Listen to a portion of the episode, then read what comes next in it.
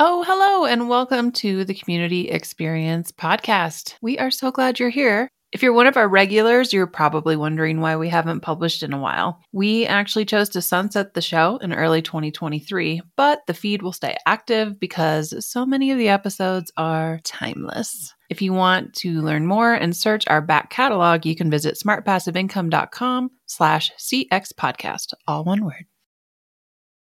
Hey, we have an amazing event coming up the Expert Advantage Workshop Series, where every day for a week, starting on Monday, May 20th, it's myself and another expert coming on to present to you about various kinds of things to help you with your brand and your business. Our brand new experts and residents in pro are going to be there to co host these workshops with me.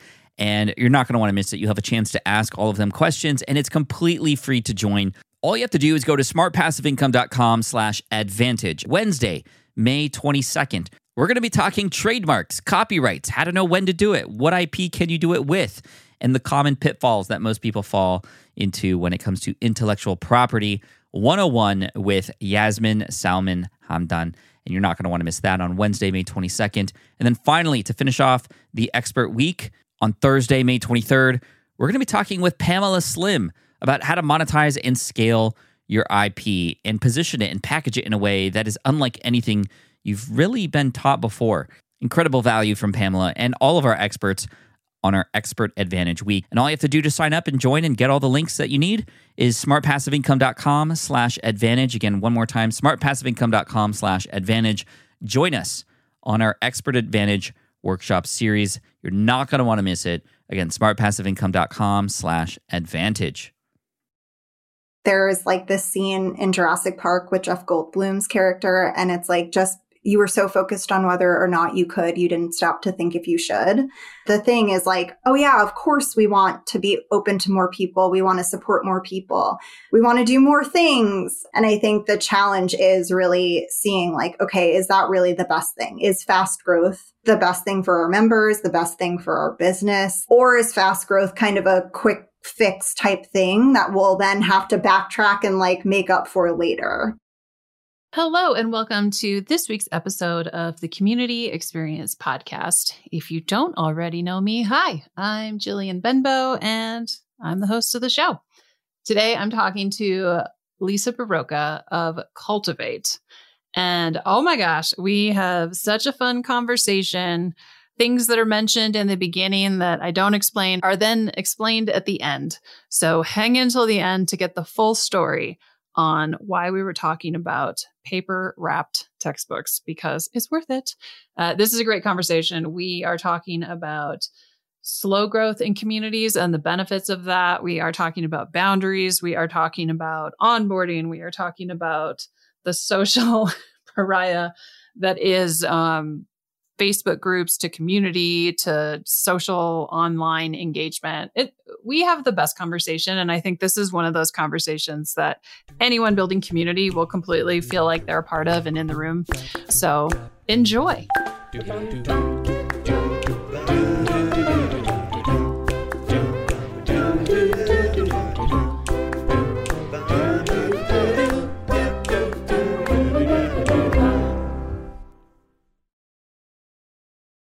Okay, so I am here with the lovely Lisa Barroca of Cultivate. And we've already been having a blast before I hit record talking. So we're just going to keep going because you know she i haven't scared her off yet so welcome welcome to the show lisa thank you so much for having me i'm sad that our talk of book covers in high school is not recorded but we'll get back there I mean, that should be like a bonus episode because that was a fantastic, fantastic conversation that so many people could relate to. But alas, we're here to talk about other things. Tell us about you, Lisa. You're the community manager of Cultivate. What else? What makes you tick? Yeah, I am. So, like you said, I'm the community manager of Cultivate, which is where I support the cultivators community. So, Cultivate, the company, is a professional services firm, and we are really focused on research and building education programs and facilitation to make large companies more empowering places to work. And the way that we do that is by empowering folks that we call cultivators. So those are people who are committed to making positive change in their organizations. So that's kind of our client services side. But I get to work on our community side, which kind of acknowledges that not everyone's in a large organization. Maybe not everyone has access to organizational budget, but they might see something and want to do something in their company, whether that is making a change around equity, introducing a new product, talking about a new policy or culture initiative. So the community is really for everyone to support them in that mission. So that's what I get to do every day. Other than that, I am a writer. I am a gal about town in Ithaca, New York. I'm very obsessed with where I live, so I always have to shout it out. I have one very sweet dog son named Remington. That is a, a bit about me. I'm really, really passionate about community. I am really interested in community as a practice ground for the worlds that we want to see and trying to to investigate the ways that we can do things differently and the ways that we get together. It's fascinating the work you do at Cultivate and the and the name makes even more sense now. But I'm curious just so the the communities you're running there now, it's mostly employees of whatever companies, but they're all there with this commitment to, you know, enhance the workplace, it sounds like, or just like how we work. What kind of stuff are you guys doing in there? Like programming and that I'm just genuinely curious what Yeah. Yeah, we like because it sounds wonderful. Thank you. I'm really thrilled to get to work with all those folks because just hearing about the things that they do and the things that they come up with to do is really amazing. We're recording this in early February. We actually, I pushed out the recording of this podcast a little bit because we had our first ever conference in late January called Cultivator Con. So that was a chance to really celebrate the work of cultivators. And we had 11 wonderful speakers give 10 talks. One of them was with two folks on different different components of making change from data, from finding your co-conspirators.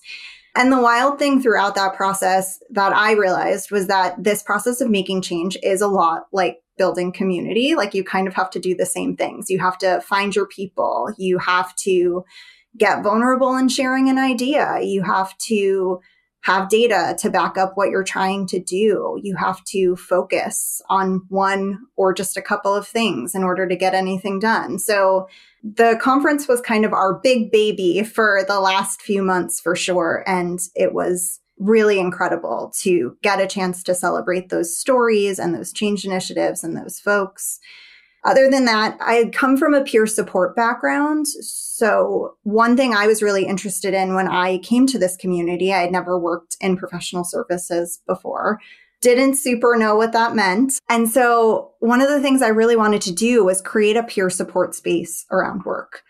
How do we come together, share the challenges that we face at work, and get support and feedback on those things? Um, so, we have a right now monthly, it might move up to be more frequent event called Action Hour, where folks do just that. They bring a challenge, we break into breakout rooms, and folks just get a chance to be heard and get some advice. We also do monthly webinars and like learning initiatives. We bring some of our learning programs that we develop on the client side into our community so that people can have those tools and, and learn and use them to do whatever it is they are trying to do to make positive change.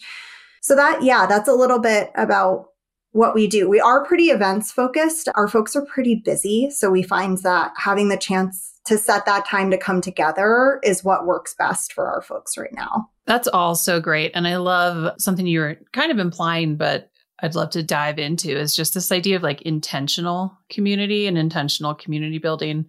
I know you are passionate about something I'm also passionate about, which is like slow growth community, like that slow burn and like very intentional growth. I'm curious, one, do you want to just kind of talk generally, like how you view that, your opinions of that, and also just maybe how examples of how you you do that in your community now like how is that put into practice because i think this is something that i think a lot of community builders forget that actually like slow growth is fantastic. A lot of us are under pressure from, you know, companies we work for, especially if they're funded and, and growth is like the top priority and whatnot. So just talking about this and ways it can be done, I think is helpful to anybody, whether that is your situation, or you run your own community and you feel obligated to like rapidly grow. Yeah, I love that topic. I think growth is like a, is kind of like a sexy metric, right? Like you can say like X percent growth and that sounds really great, but I think growth is often a misleading metric in that it actually doesn't tell you anything about how your community is doing.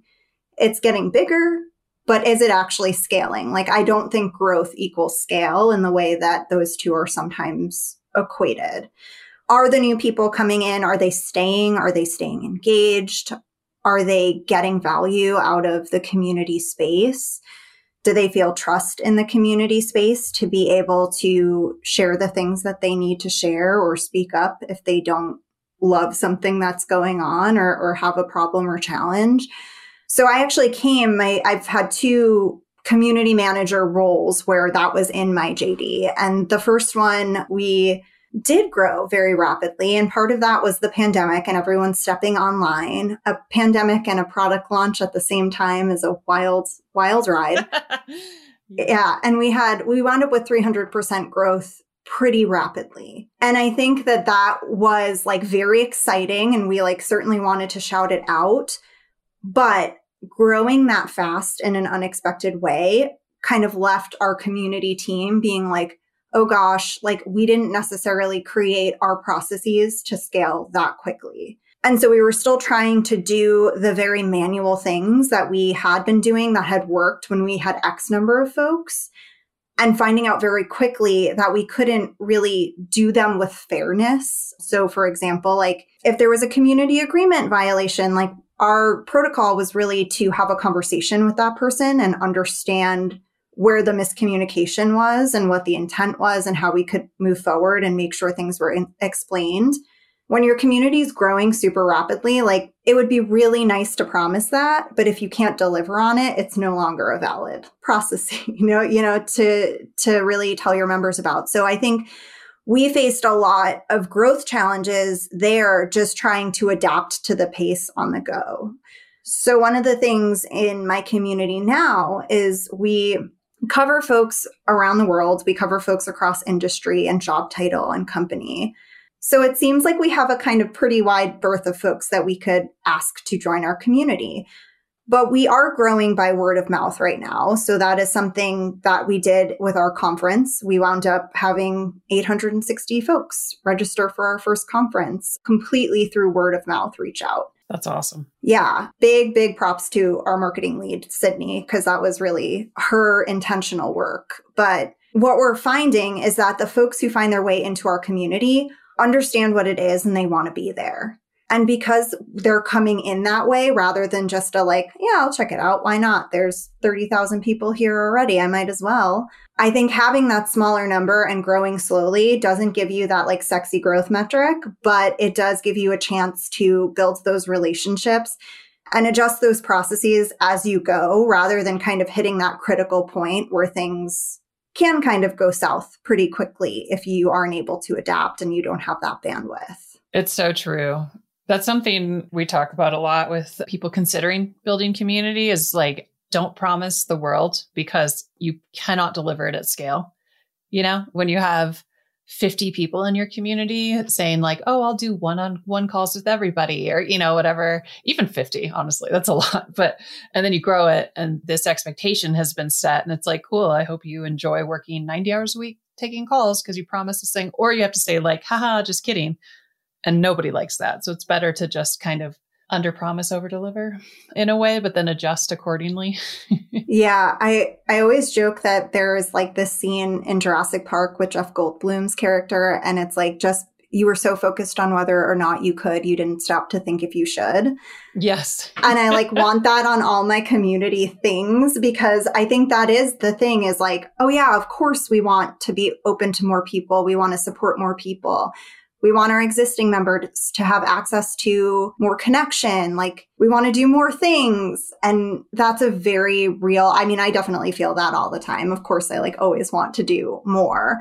And I think the challenge is really seeing like, okay, is that really the best thing? Is fast growth the best thing for our members, the best thing for our business, the best thing for the mission that we're trying to achieve together? Or is fast growth kind of a like a quick fix type thing that we'll then have to backtrack and like make up for later. Because in that case, like, what's the point? For sure, for sure. And it's interesting too, because there's a lot of data points, you know, because any anyone who's reporting to a CEO or a board or, you know, or whatever, you're often reporting on data, right? And so everyone wants that arrow to just keep going up. I think it's interesting and, and valuable to be open to looking at different metrics, right? Because, like, yeah, user acquisition, like net new members this month grew and people are always like that's great. But in reality, it's a vanity metric. Like it doesn't actually mean anything if someone signed up for your community. Kind of like the life cycle of a community member is so much more important.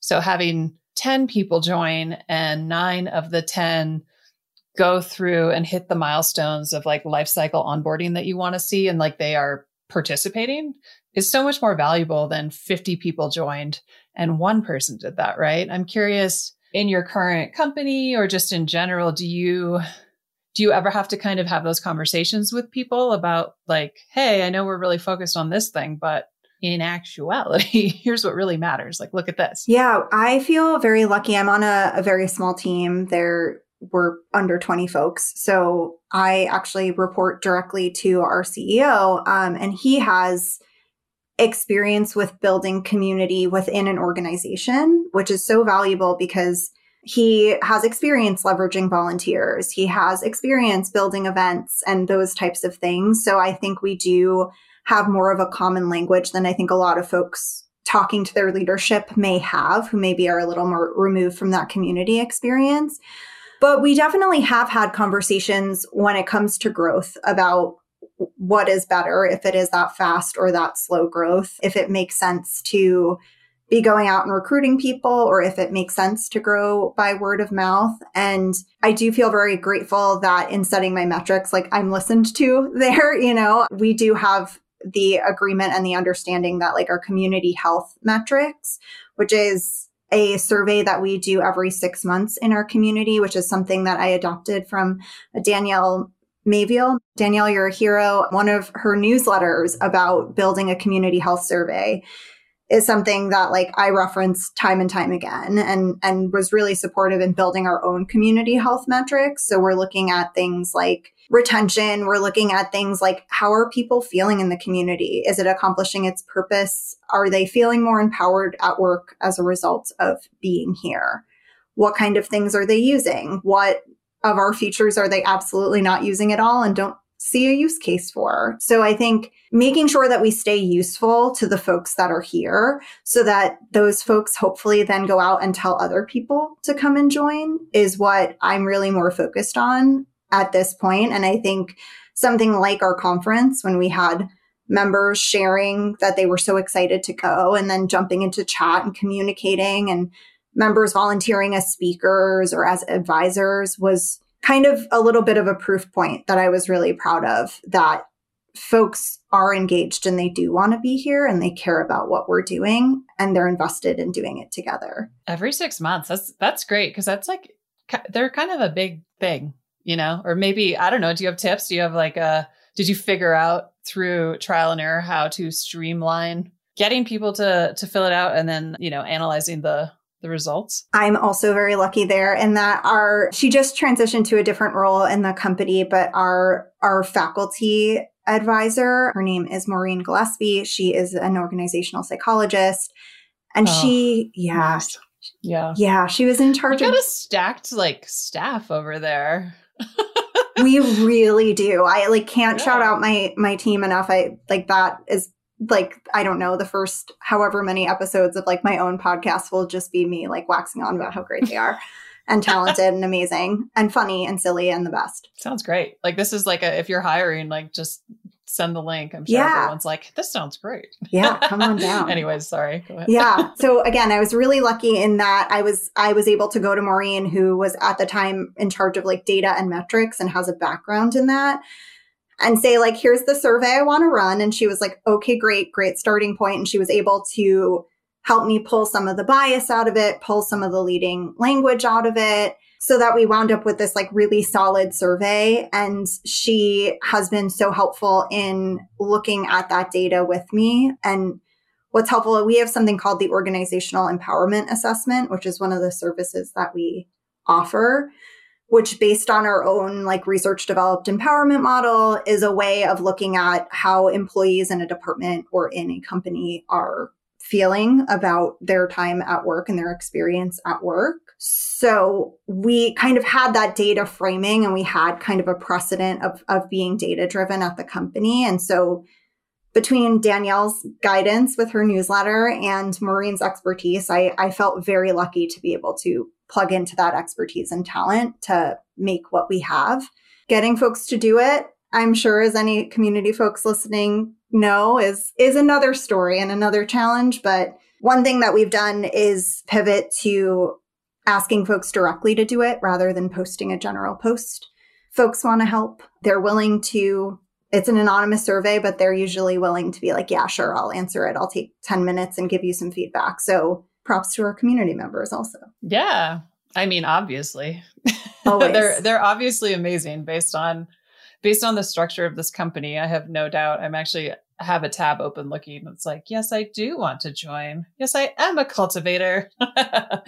That's fantastic. I would actually say, you know, if if Maureen's cool with it, you should even consider some of the like some of the things she might have brought up that you hadn't considered like you said like removing bias and those sorts of things like you could totally create a like a template and sell it or give it or you know whatever i don't know if you or if you have a news your own newsletter or anything The interesting thing is too is we work with a lot of internal community leaders, so ERG leads, community practice leads. That's many of the folks in our community, which isn't surprising to me because I feel like communities as change agents like of course. So it doesn't surprise me that there's a big like cultivator community leader overlap.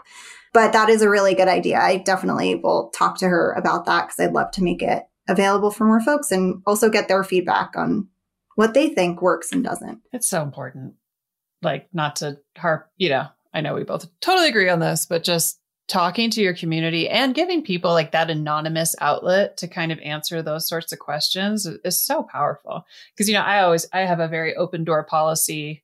I sometimes send you know mass dms to people. It's just like hey how's your membership going? Like if you need anything let me know. And the amount of responses i get from that and like not even intentionally trying to do anything like research based with that. But like the trends that you see the anecdotal stuff it's so amazing. So actually taking the time to create a more like research backed and driven process i mean it's kind of a no brainer i feel challenged to you work on a template i'll work on creating one for my community because we haven't done a survey in a while. Yeah but i like that you have that cadence because i also think that helps teach your members like this is a thing that happens every like you know they start to they know it's coming or that's just part of the experience like there's going to be a survey every six months and so they're more likely to just adopt the habit of like oh yeah time to fill it out do you share the results with your community We do. It's something I'd like to do more of, I would say. So we're a community that is based on Slack right now. We are starting an experiment to see if we want to move to a LinkedIn group in part or completely. Right now, they're going to operate concurrently for the time being, but we are finding that Slack is not like intuitive for a lot of folks to access, especially if they're in a large company. Their computer might block it. So, oh really yeah. So that's a trip it's like such it's been such a part of my experience like career experience like every community job i've ever had we use slack as a company so i forget that other that like not everyone has six slack communities that they're a part of yeah. Yeah. I think it's that's interesting It's yeah, it's one of those things where we're trying to meet people where they're at and also like understand better where we can find them. And so I think that's been kind of just a, a platform challenge. Also just the change to messages deleting after 90 days has been something that like led to us forming a resource database on Notion so that like we have the things that are shared in one place. You learn to adapt and be agile. That's interesting. So is that a free Slack group then if they delete every 90 days? It is cuz our membership is free. So we we really try to be like very cost conscious. Pretty pretty scrappy. Yeah. Yeah, yeah. Yeah. Well, I mean, most people are on LinkedIn, right? So that would be an option. It's funny, there's so many community platforms out there, but I mean, candidly, I'm not sure there's like, I've yet to see one room like that fits every use case. You know what I mean? Mm-hmm. And then it not being like a gazillion dollars if it does. yeah, yeah. It, there's so many incredible. I I can't remember the name of the platform itself, but I actually I did see Skool. I know you had Noelle on the podcast. I just Yes. listened to her episode. And one of the things that we did was do like learn how to do a really in-depth platform cl- uh, comparison.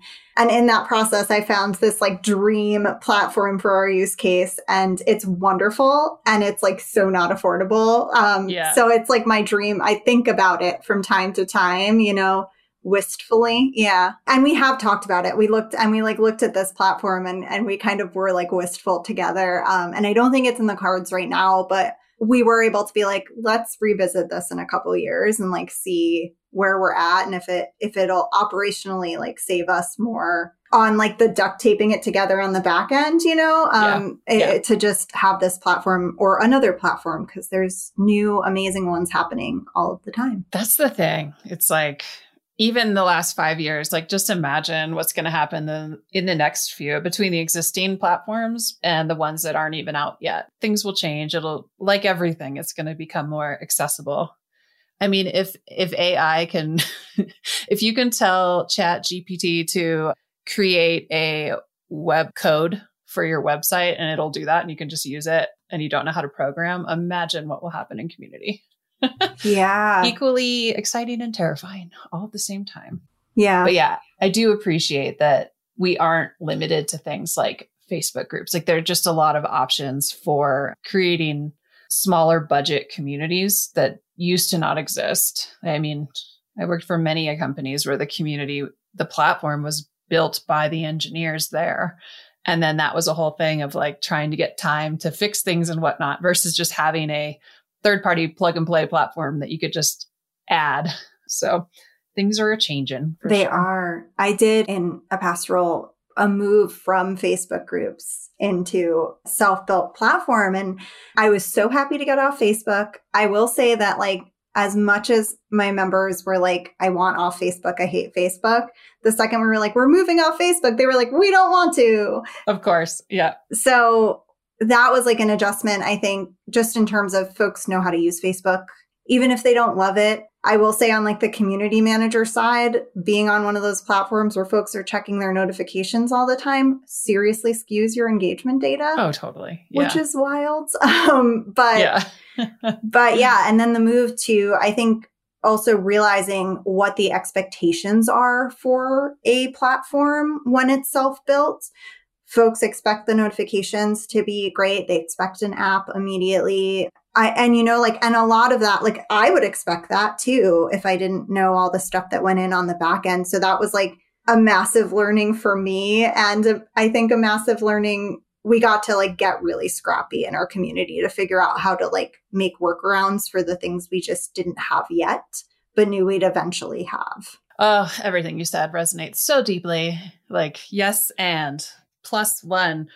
Yeah, it's funny. Communities as a whole want things very vocally, but then don't always follow through with, like, okay, we did this huge thing you've been asking for. And then they're like, hmm, never mind. Like, awesome. Awesome. That was like eight months of my life. Moving off Facebook in particular, I mean, I think it's a temporary problem, like, frankly, because I think less and less people are on Facebook. So it's, and, and more and more platforms are, I mean, I will give credit where credit is due. I, I hate Facebook. I hate everything about it. But I think how they built interaction, like on their platform, like the UX and just how it works. Like you have a feed and the things you follow are in the feed and you can like them or comment or whatever. And then like even in groups, like how it works and how it's like real time interaction, but it's not like a chat room. It's not really a forum. It's like in between. Like that is all genius. It's just everything else that sucks. So like getting people off a platform that's like kind of terrible, but like works really well to go to a platform that will not work. It is not Facebook.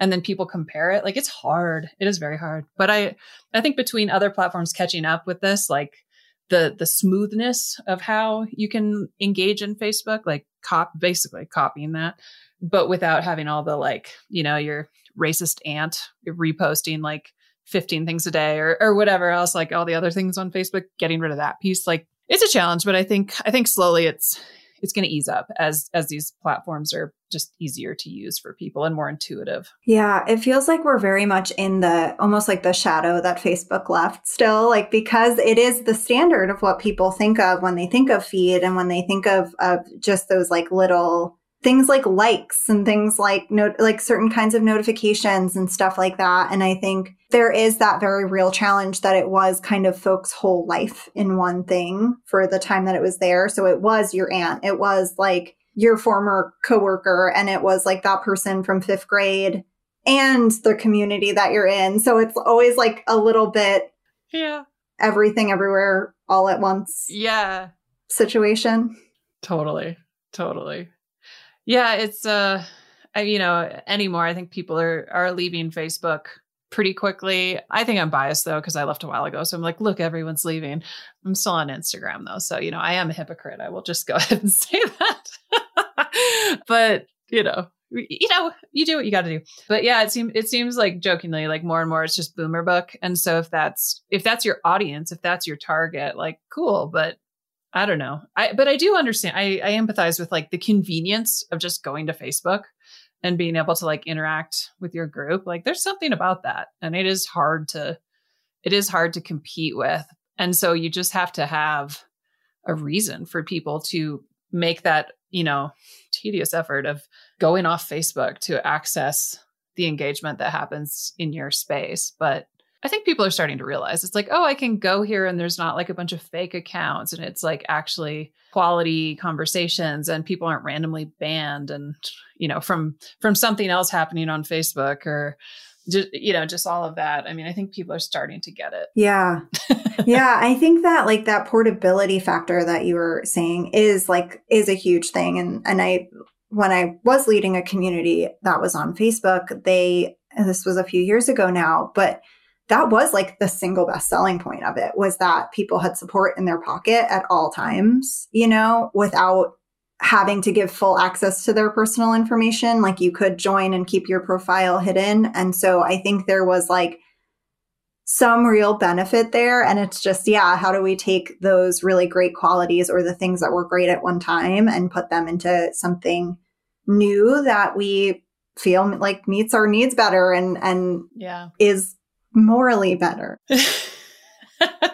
and you can get away from all the drama yeah. from the high school group or whatever, or the popular girl that now is trying to get you to join her MLM or whatever. MLM phenomenon. It is it, like it's a fascinating it's a fascinating like study of like the human experience and society. It's like this whole micro society we've created online and how people like kind of get drawn into like old it's this okay so bringing back the high school book covers if anyone yes was like well i want to hear about that it kind of goes back to this we were talking about how in high school it was such a big deal to cover your books you know your textbooks that were on loan from the school probably and you would cover them i was saying like at my school it was like craft paper like a like a paper bag from the grocery store inside out, of course. And then you would like decorate it. And that was such a part of like identity, like how you did it.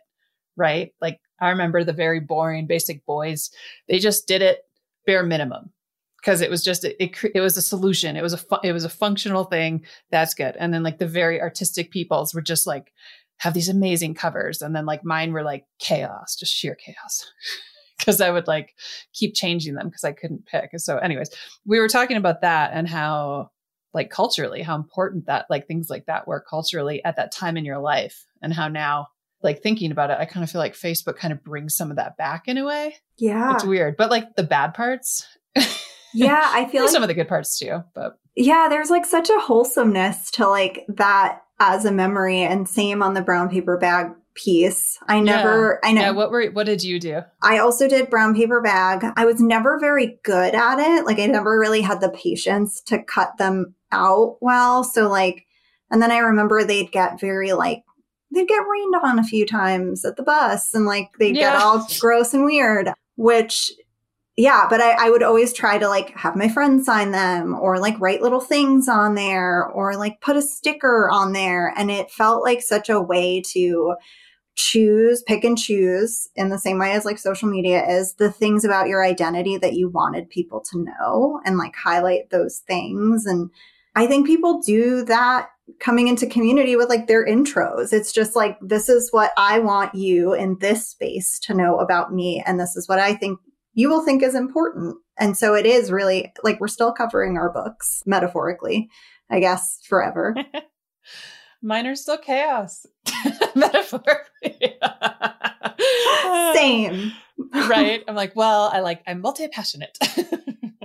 I have all the interests on all the things and I, and it's kind of exhausting, but welcome to my brain. Yeah. That's, I mean, the introduction is still like my favorite spot in most communities. I love reading like who people are and where they're located and what they want us to know about them and like seeing a picture of their pet and all of that like the things like beyond their job like the things that they choose to include i think yeah. is so special. And it's still like no matter if it's like a workplace community or like a very vulnerable like peer support community i think like taking that step to do your introduction like it's always very vulnerable to hit send and be like, is anyone going to resonate with this still? Oh, totally. Yeah. Yeah. So I think that like that's always the part that I appreciate the most because that's where like that trust starts to be built or not.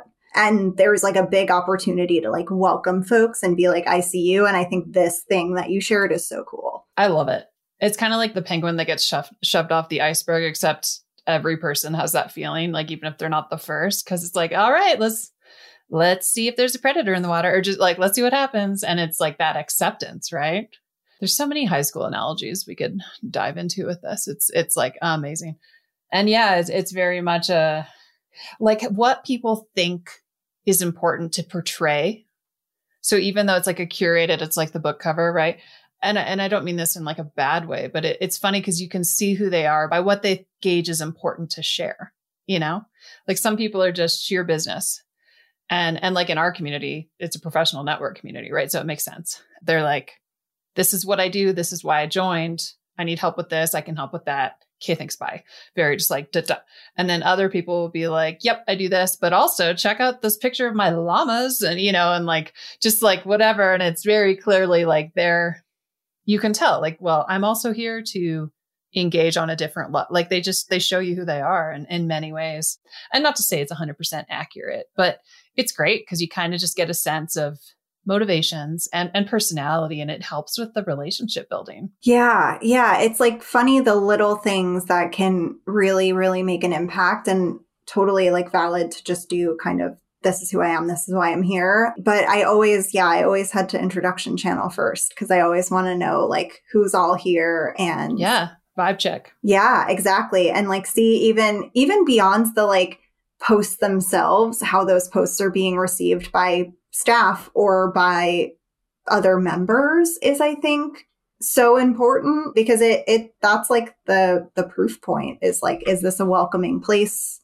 Am i okay in this space? Do i belong in this space? Like the willingness to try is i think what sets off that whole member journey. It's so true. I feel like that's such a good like i was joking vibe check but it's kind of like what's the like is it is there a red flag yellow flag green flag right? Because you can tell based on interaction response. There's nothing worse than being excited about joining a community and you get in it and it's just crickets you know? Like there's a post here post there but it just kind of feels like this wasteland where every once in a while there's a conversation but there's nothing super recent or like that that more than like a, the same couple people you know like responded in. I always as a consumer, like that I find so disappointing. And as a community builder, like it's just so, oh, like this is so close. Like what's happening? Where's the community manager? yeah. Yeah. I yeah. think it's like, it's that. And then it's like, it's introductions and then it's events for me always. Cause I think that there is like, something really special that can happen in event spaces where folks get to be as maybe as like one to one as they can be in a virtual global community. So yeah, but I, I totally agree. I, th- I think it is like that how your introduction is received or how you see other folks being welcomed into the space is like how you will decide how you use the community in my experience it also seems I, this is very anecdotal but the people that make the effort to post an introduction i find often just have a more successful experience and like a better just overall community experience than people who don't. And I, I don't know if it's a psychological thing where it's like, you know, I'm poker chips on the table, like I'm in, like I'm invested. So I'm going to do this. Or if it's just a coincidence. And it's not uh, certainly like there's no way for me to prove this. It just, it's a vibe, it's a feeling uh, just based on stuff. And, and myself included, like I will, some, I join all sorts of communities because I like to see, you know, I like to see how other people are doing things and, and whatnot. And I'm generally a lurker because like by design because I'm like, you know, this is what I do. And like I may participate a little, but I don't want to take over, which I feel like is would be very easy for me to do. I want to respect that it's not my community in a way. It's it's weird. And I find like I'm not as engaged versus if I do, like if I was going to go in full blast, but I don't want to annoy whoever's running the community. So I, I usually don't. You know what I mean? Like there's something about just invest, like the investment of actually not, not just observing, I guess, and and I love love that lurker. Like I love lurkers. I know a lot of people get a lot out of community and just personally don't like to interact in the way that us as community builders want like see them in the way where we can be like okay they're good like i i respect that there's multiple ways to engage but uh it does seem like you know you don't have to be the the loudest person in the room but just interacting in some capacity. It just seems to make the experience so much better for people. Yeah. Like their interaction makes their experience better. Yeah. I know you said like observing too. And I always call lurkers observers because I like always so want to, yeah, yeah, I want to like validate that experience because like I'm certainly a lurker observer in, in a lot of communities I'm in. And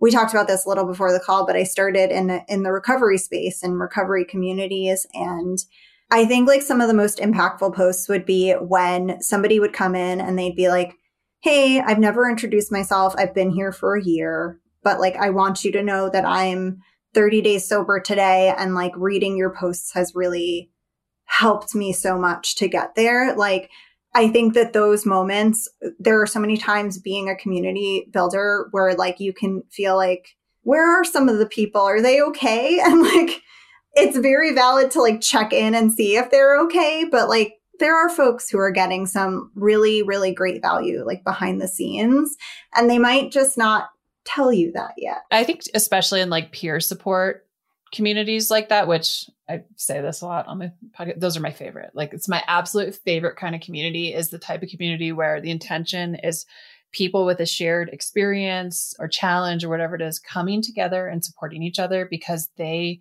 get each other.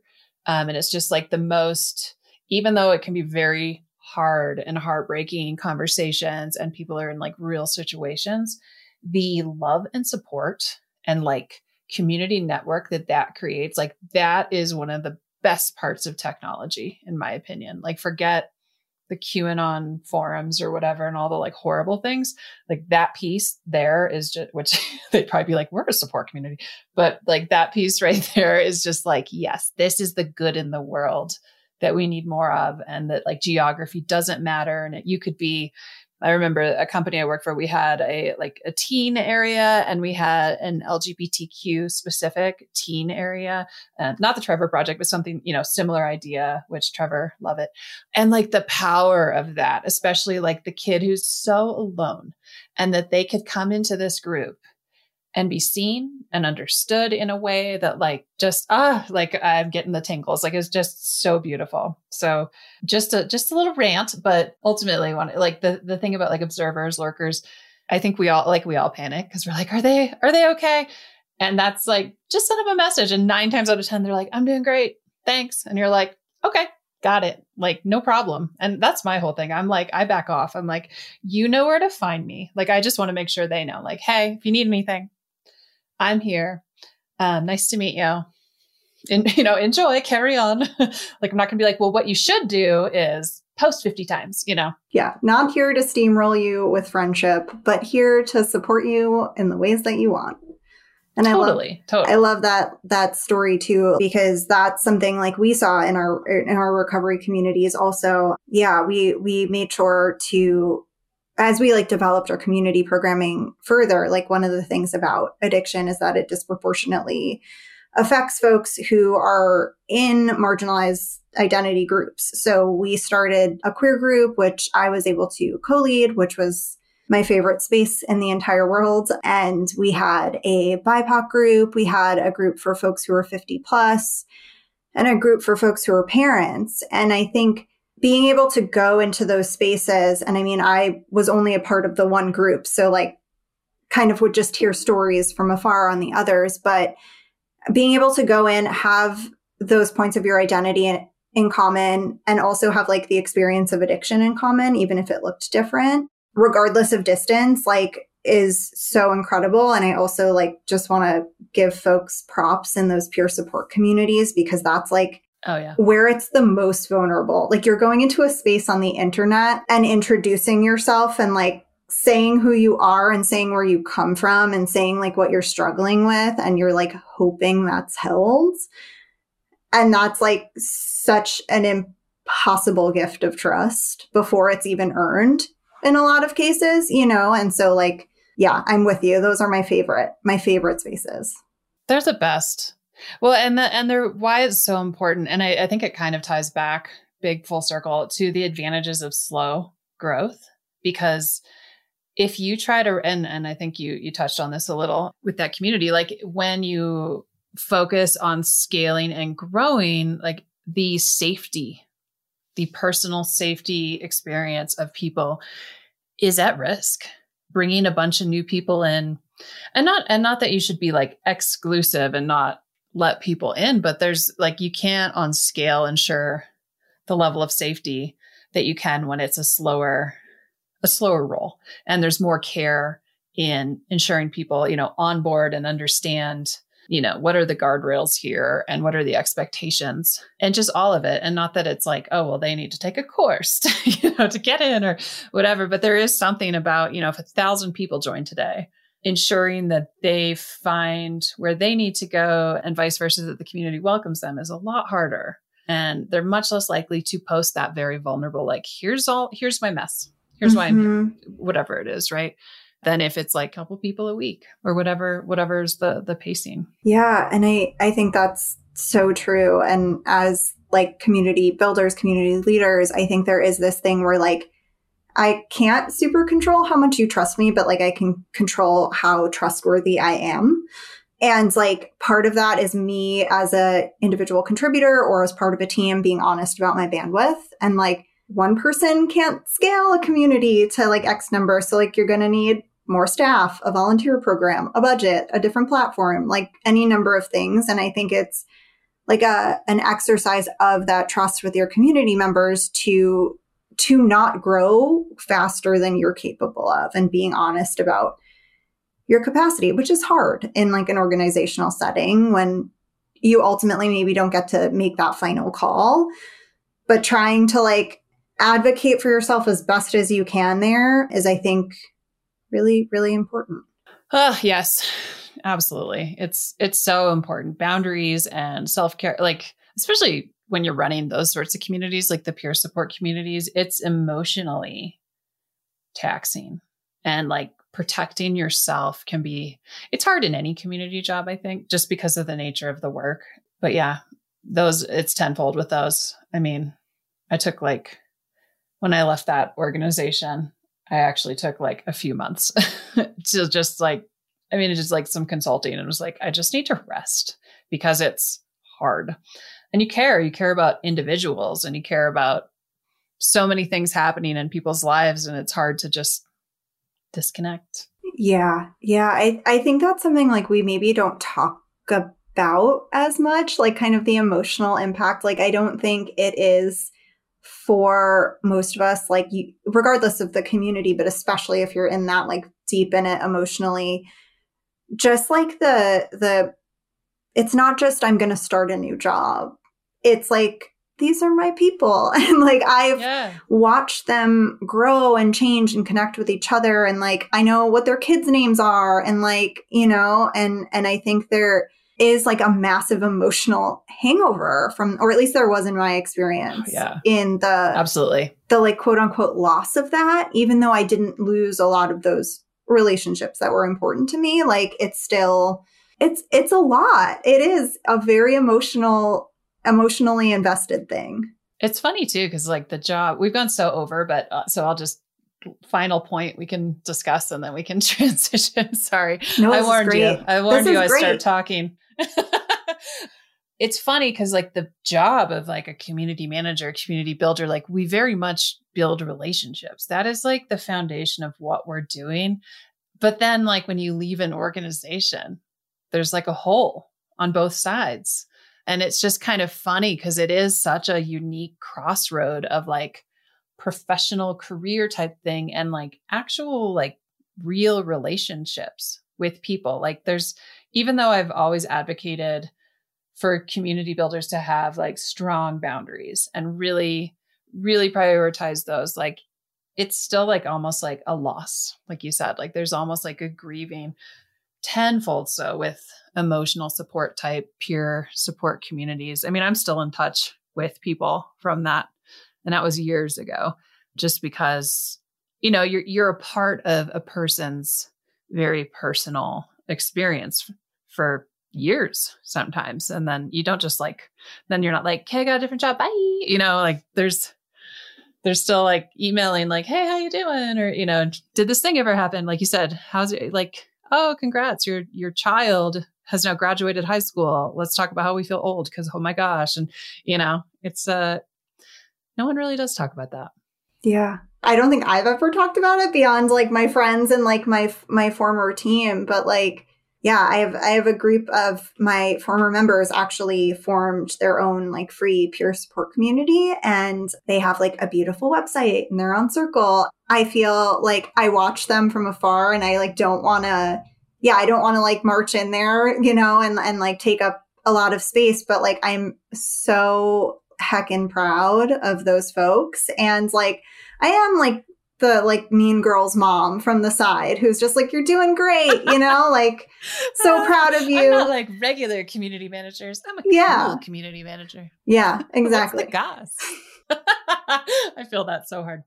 Uh, that is great. Yeah, it's it's kind of fun to see your little baby birds fly, but also be like, so. I mean, if you want me to join, I guess. I will, but you don't have please please hang out with me now that you don't have to because I'm Yeah. paid to be here, you know, like please just like me for me.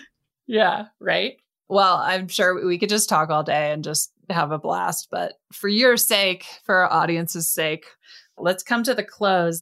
I like to end with a rapid fire questionnaire.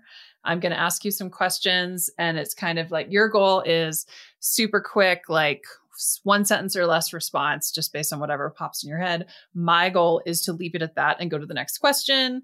You know, we don't really enforce the rules, but we try. So that's the intention. I'll do my best not to ask follow up questions because I'm sure you can tell I'm nosy slash curious. Rapid fire time. Are you ready? And there's no math. I like to preface. Don't worry, no math questions. I feel like I'm gonna be like the the Billy Eichner, like the name one woman, and then the person's like ah ah ooh. So Yep. like just prepare for okay. prepare for that. But yes, I'm ready. No problem. Don't worry. These are not difficult. Well, I shouldn't say that. I don't think they're too difficult, but we'll see. Okay, Lisa, first question. When you were a child, what did you want to be when you grew up? A Ninja Turtle, A particular Ninja Turtle? Donatello. I really liked purple. See, I'm already going to break. I wanted to be Michelangelo, and I don't remember why. I think it was the weapons. Yeah, yeah. So many factors in your Ninja Turtle Right? choice. That's the best answer I've ever heard in my life. Thank you for that. How do you define this is the hardest question in my opinion. How do you define community? In one word, I would say relationships, but I also really like our company definition, which is a group of motivated individuals with a common interest moving in a strategic direction. Okay. Whether or not you have a bucket list, pretend you do, like life goals. What is something on that list that you have done? Oh gosh. I've sat at the desk of like a news anchor on the on the evening news when I was a kid. And I didn't talk and you couldn't see me, but I was in second grade and I was there. That's amazing. Okay, flip question. What is something on that list that you have not yet done, but you hope to? Sing solo karaoke. I've sung in a group, but I've never been brave enough to do it by myself. You have the best answers. Okay, I think you're a reader based on your background, which is for everyone listening, a lot of books. And that's what stemmed our whole covering your textbooks conversation. what is a book you love, a book you just read, a book you wish everyone would read? Any any answer, fiction, nonfiction, doesn't matter. Yeah, my I think the most beautiful book I've ever ever read is Ocean Vuong's On Earth We're Briefly Gorgeous, which is also a beautiful title. If their writing is just the book that like you wish you could write, just every sentence is so stunning. I'm just typing that in my browser so I can look later. This question has brought me a lot of backlog in my reading. Um, oh, I'm actually reading because I just keep adding books. I'm reading the book that Noelle Flowers recommended in our interview. It's so good. She was right. It's a great fiction book, and I forget the name, but I can shoot it to you if if you want it. I'm a um, library like fiend. I volunteer at my library, so I'm always constantly like, "Here's my stack of books." I, I, I had that. to stop getting them because they won't actually fit on my shelves anymore. I know, I know. All right, you mentioned you live in Ithaca and you love it. But if you didn't, if you couldn't live there and you could live anywhere in the world, where would you want to live? I always joke that I am moving to Finland. My mom is from Finland and so I do have family there, but it's just, I, I went in October and I was like, the user experience in this country is just top notch. Like 10 out of 10 would recommend. So yeah, I think I would move to somewhere. Well, I'd move to rural Finland because that's where my grandma is, and she would be very angry if I moved anywhere else. that sounds lovely. Final question, Lisa, how do you want to be remembered? Oh gosh, that's such a good question. I would say as kind, as silly, and as in my integrity would be my three. I love that. That was the last question. You did amazing. So thank you. Thank, thank you. you for being here. This has been such a fun conversation. I'd love to just keep talking, but I'm sure we both have plenty of community things to do let our audience know it, you know where they can find you whether you have social media that you share publicly or you know where you work or whatever your handles, preferred handles are. Let the audience know. Yeah, this will be very, very short because I actually only have LinkedIn. I've pulled myself gradually off socials. So I'm at Lisa, L I S A. My last name is B A R R O C A on LinkedIn. Message me. I love to meet with folks and chat with folks. And then if you're interested in our community or what we do, we're at cultivateall.com. And I think yeah, that's that's it. Um, that's the only social I have. Perfect. And bravo for that. Thank you. It's hard. It's so hard. Well, yeah, thank you so much. This has been a delight. I appreciate it. Thank you so much for having me. I enjoyed this so, so much. I got on so nervous and was immediately not nervous talking about book Good. covers. So thank you.